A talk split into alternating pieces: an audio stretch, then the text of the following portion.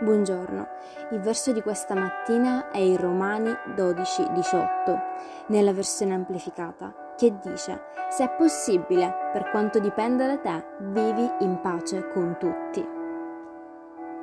Come figli di Dio, l'unità è importante perché l'obiettivo è la gloria di Dio. Per avere la stessa mentalità si deve avere lo stesso manuale secondo cui viviamo, la Bibbia. Quando la Bibbia è il modello della nostra vita, possiamo vivere in unità con gli altri credenti.